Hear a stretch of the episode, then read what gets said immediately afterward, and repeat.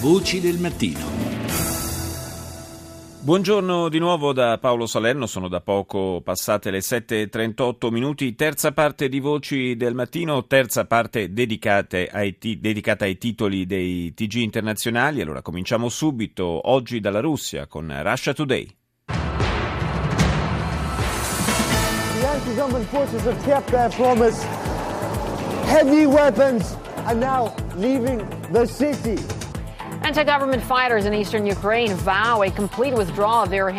I combattenti antigovernativi in Ucraina orientale promettono un ritiro completo della loro artiglieria pesante, ma Kiev dice che non farà altrettanto perché le posizioni del suo esercito sono ancora sotto il fuoco.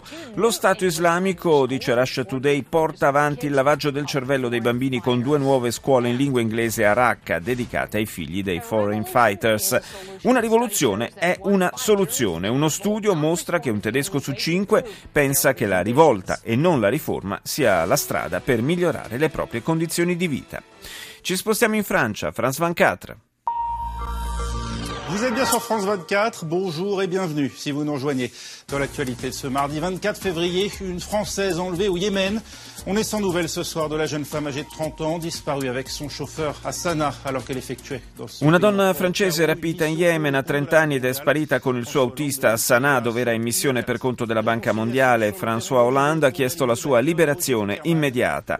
Riconciliazione all'Eliseo fra Dalila Boubacre, presidente del Consiglio francese del culto musulmano, e Roger Kukierman, capo del CRIF, il Consiglio rappresentativo delle istituzioni ebraiche, all'indomani del litigio sulla responsabilità dei giovani musulmani nell'antisemitismo in Francia. E ancora a Parigi il mistero dei droni che hanno sorvolato nella notte la città e infine su France 24 la Grecia che ottiene il prolungamento di quattro mesi del prestito europeo. Ci spostiamo in Nord Africa con la televisione marocchina Median.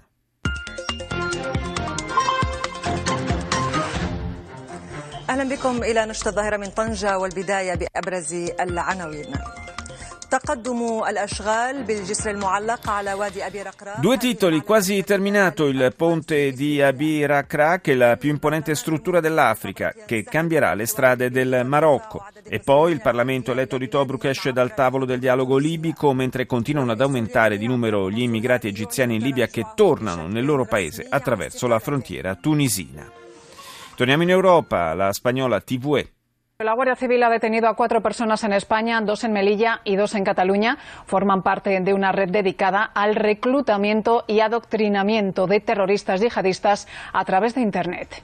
Minutos antes de las 6 de la mañana la Guardia Civil llegaba a esta zona para... Il servizio di TV è dedicato a due operazioni simultanee condotte dalla Guardia Civile a Melilla e in Catalogna con l'arresto di quattro uomini che fanno parte di una rete dedita al reclutamento e all'indottrinamento di terroristi e jihadisti attraverso Internet. Le persone fermate traducevano in spagnolo materiale propagandistico dello Stato islamico e lo diffondevano via web. Inoltre reclutavano donne per il califfato, ma i familiari respingono le accuse rivolte ai loro congiunti.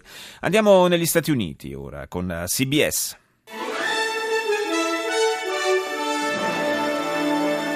This is the CBS Evening News with Scott Pelley. Tonight, the VA secretary answers for falsely saying that he served in special forces. That was wrong, and I have no excuse. Avete sentito, ho sbagliato, non ho scuse. Il segretario del Dipartimento degli Affari per i veterani Robert McDonald ammette di aver dichiarato il falso quando parlando a un veterano senza casa ha detto di essere stato nelle forze speciali. Poi nel sud della California decine di feriti a bordo del treno deragliato in seguito allo scontro con un camion che si trovava sulle rotaie. Una inchiesta della CBS. La sicurezza dei voli è compromessa quando il pilota vola per più ore rispetto a quelle previste dalla dall'autorità per l'aeronautica e infine la Forza degli Anziani, un servizio curioso, la nonna che a 77 anni ha vinto una medaglia d'oro per sollevamento pesi e dice sono anziana e se ce la faccio io non avete davvero scuse. Andiamo ora a sentire Al Mayadin. السلام عليكم أبلغ الرئيس اليمني المستقيل عبد ربه منصور هادي مجلس النواب رسميا سحب استقالته التي قدمها في الحادي والعشرين من Sulla televisione libanese troviamo la notizia del presidente yemenita Abd Rabbo che ha ritirato formalmente le dimissioni. Dimissioni presentate il 21 gennaio, ha attribuito la scelta di tornare in scena alla gravità delle circostanze in cui si trova il paese e ha inoltre invitato i ministri ad esercitare il loro ruolo e le loro attività dalla città di Aden. Do il buongiorno ora al nostro ultimo ospite di oggi, che è il giornalista, collaboratore del giornale Fausto Biloslavo. Buongiorno. Buongiorno a voi. Vogliamo parlare con te della, della situazione in eh, Ucraina, del conflitto ucraino, ma da un punto di vista un pochino particolare, cioè il, il ruolo che eh, non soltanto a livello politico, ma poi anche eh, proprio sul, sul, campo, sul terreno, a livello anche di milizie armate, eh, ha svolto e svolge in questo conflitto l'estrema destra ucraina. Sì, eh, è un ruolo abbastanza fondamentale, anche se magari non tanto evidenziato dai media eh, internazionali, nel senso che in prima linea sui fronti più, più duri, per esempio a Debalcerio dove si è combattuto, per esempio fino a pochi giorni fa, nonostante eh, la tregua poi conquistata dai filorussi, per esempio l'aeroporto di Donetsk che è stato conquistato poche settimane fa sempre dai filorussi e nella primissima linea c'erano eh, le, i battaglioni le, le, milizie dell'estrema destra ucraina, degli ultranazionalisti, ehm, che spesso e volentieri anche non rispondevano agli ordini di Kiev. Per esempio, se eh, i soldati governativi dovevano ritirarsi perché c'erano degli accordi eh, per ritirarsi anche con la tregua precedente, quella di settembre, che in realtà insomma, è stata una tregua che non ha mai funzionato. Assolutamente. E, e, queste, questi reparti relativamente autonomi invece restavano eh, al loro posto, non mollavano quella porzione di fronte, creando anche dei seri eh, problemi ovviamente, perché poi i filorussi incolpavano Kiev eh, di questa scelta degli, degli, estremisti, ma in realtà anche se sono sotto un capello, eh, per esempio come il battaglione Avozov eh, del Ministero degli Interni, eh, gestiscono la loro guerra in maniera autonoma. Beh, una, una forza eh, non solo politica ma anche militare come questa, nel momento in cui, come tutti auspicano, si dovesse concludere il conflitto, comunque porrebbe dei problemi probabilmente di, di tipo politico e anche di, di, di sicurezza, di ordine ma, sociale e civile importanti in un paese come l'Ucraina. Lo, sta, lo, lo, stanno ponendo già adesso, eh, in tempi diciamo non sospetti, lo scorso eh, giugno io ho avuto eh, l'occasione di realizzare un reportage dentro il battaglione Azov, questa eh, milizia viene soprannominata dagli uomini neri perché hanno una divisa nera e perché hanno un'ideologia nera, sono di estrema destra e tra l'altro raccolgono eh, volontari da tutta Europa, compresa eh, l'Italia, i paesi scandinavi, la Francia, eh, la Germania e così via. E, e dentro questa milizia già nel giugno dello scorso anno eh, dicevano che non ne potevano più del governo di Kiev che una volta che avrebbero finito eh, di eh, riconquistare il Donbass, cioè la parte orientale dell'Ucraina che si è ribellata in armi a Kiev e che di fatto insomma, vuole la separazione eh, del paese, una volta finito là sarebbero andati a Kiev e avrebbero finito con il governo eh, eh, ucraino che consideravano troppo liberale, mm. troppo vicino all'Unione Europea che loro detestavano, anche troppo vicino agli americani, anche se in realtà eh, eh, diciamo, la compagine ucraina contro i filorussi viene appoggiata dagli, dagli Stati Uniti. E, e, questo è l'aspetto più incredibile, cioè volevano regolare i conti e penso che lo voglieranno regolare ancora di più adesso eh, che eh, questa, dopo questa tregua eh, che di fatto insomma, ha sancito le conquiste sul terreno sì. dei filorussi, vorranno regolarli ancora di più eh, adesso contro presidente Poroshenko che considerano appunto una sorta di nemico eh, loro personale e della patria. Insomma, insomma, un'incognita in più davvero per il eh, futuro prossimo dell'Ucraina. Io ringrazio Fausto Biloslavo per essere stato con noi. Voci del mattino. Riprendiamo la carrellata dei TG internazionali con la CNN. The man who killed the American sniper will spend the rest of his life in prison.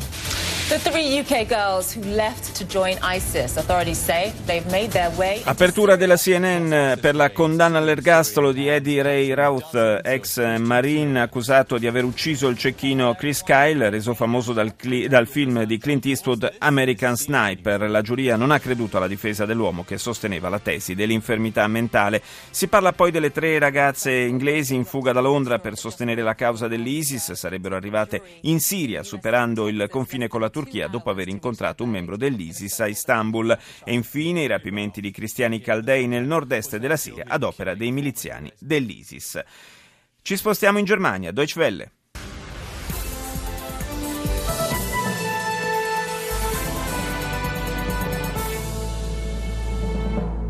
Hello and welcome to the Journal on DW. I'm Terry Martin. Here are some of the stories we're following this hour. And I will keep on urging U.S. President Barack Obama has vetoed legislation approving the controversial Keystone XL. Apertura per la TV tedesca in lingua inglese incentrata sulla decisione del Presidente degli Stati Uniti di bloccare il progetto dell'oleodotto Keystone XL.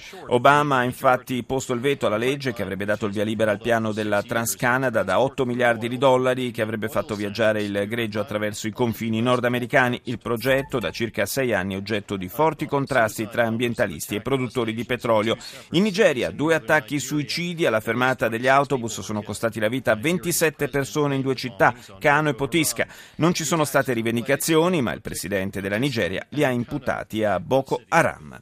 Ed ora all'Arabia. أعلن المرصد السوري لحقوق الإنسان أن مقاتلي تنظيم داعش المتطرف خطفوا 90 شخصا على الأقل من قريتين يقطنهما مسيحيون Sulla televisione panaraba la notizia delle almeno 90 persone rapite dallo Stato islamico in due villaggi in Siria, in una zona dove si registra una notevole concentrazione di popolazione caldea e dove sono forti gli scontri tra curdi e Daesh. Si presume che i cristiani sequestrati servano al califfato come merce di scambio con i curdi per ottenere la liberazione liberazione di prigionieri di guerra. Andiamo in Cina, CCTV.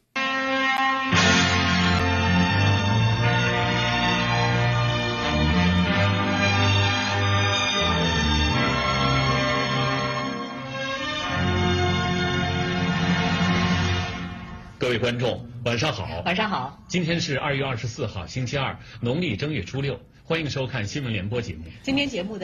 Sul notiziario del primo canale della TV cinese, il primo titolo è dedicato a un editoriale del quotidiano del popolo che indica come obiettivo primario della grande strategia contemporanea la prosperità economica nazionale. Dunque, economia, tanta economia. Poi un servizio dedicato al governatore di un distretto di Zhejiang che si serve eh, di un blog per mantenere aperto un dialogo quotidiano con la popolazione viene indicato come un esempio da seguire per gli, gli amministratori moderni del paese. Ancora spazio alla fine dei festeggiamenti per il nuovo anno cinese, alla grande transumanza che segna il ritorno della popolazione alle attività lavorative nelle metropoli.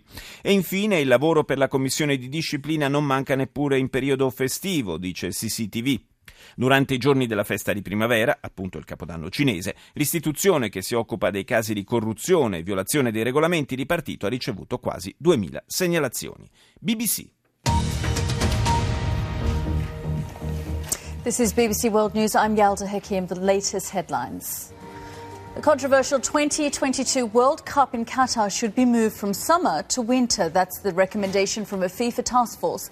A final decision on the date will be taken in March. Apertura della TV britannica dedicata alla Coppa del Mondo di calcio che si disputerà nel 2022 in Qatar, quasi certamente nei mesi invernali perché le alte temperature estive rendono impossibile l'attività agonistica nel periodo storicamente destinato allo svolgimento della competizione.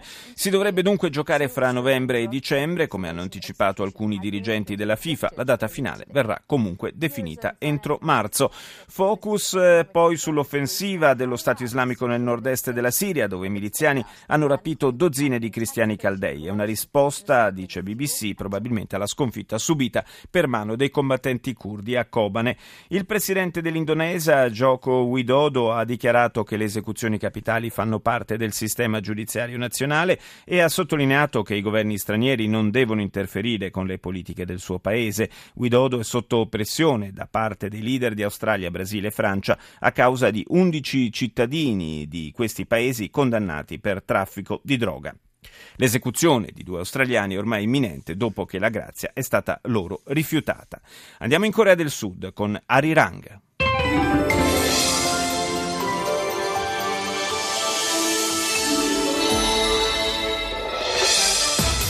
Good morning. Revitalization of the Korean economy. The Park Geun-hye administration faces the task of producing tangible results for 2015. Apertura per la TV coreana del Sud in lingua inglese dedicata all'economia a tre anni dall'insediamento del nuovo governo. Il bilancio delle nuove politiche economiche che hanno rivitalizzato il paese. E poi un aggiornamento sulla sorte delle tre adolescenti inglesi fuggite da Londra per unirsi all'ISIS.